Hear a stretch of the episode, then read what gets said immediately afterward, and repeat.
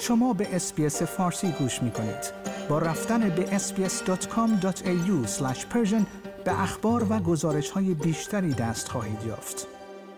در پی دو انفجار پی در پی در چهارمین مراسم سالمرگ قاسم سلیمانی در کرمان علی توکلی رئیس سازمان قضایی نیروهای مسلح استان کرمان از کشف 16 بمب پیش از برگزاری مراسم سالگرد قاسم سلیمانی خبر داد. به گفته آقای توکلی قرار بود بیش از 64 بمب در سراسر ایران در آن روز منفجر شود که عوامل آن دستگیر شدند. این در حالی است که در پی این اظهارات سپاه سارالله در این استان این خبر را تکذیب کرد و آن را شایعه و دروغ پردازی نامید. شمار قربانیان دو انفجار پی در پی روز چهارشنبه سوم ژانویه در کرمان به طور دقیق معلوم نیست.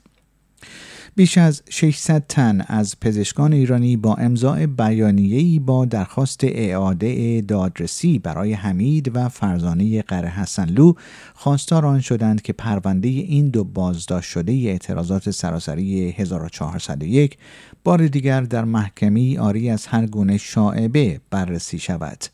فرزانه قره حسنلو و همسرش حمید روز دوازده آبان سال گذشته پس از شرکت در مراسم چهلم حدیث نجفی معترض نوجوان کشته شده در کرج در حجوم نیروهای امنیتی به خانه خود بازداشت شدند. این زوج پس از آن در پرونده قتل یک بسیجی به نام روح الله عجمیان محاکمه شدند. در نامه 602 پزشک ایرانی که در روز یکشنبه 17 دی ماه منتشر شده با توجه به بیماری های صعب العلاج حمید و فرزانه قره حسنلو و رنج جانکاه فرزندان بستگان و دوستانشان و همچنین محرومیت بیماران از خدمات پزشکی آنها از مقامات عالی قضایی جمهوری اسلامی خواسته شده که درخواست اعاده دادرسی برای آنها پذیرفته شود.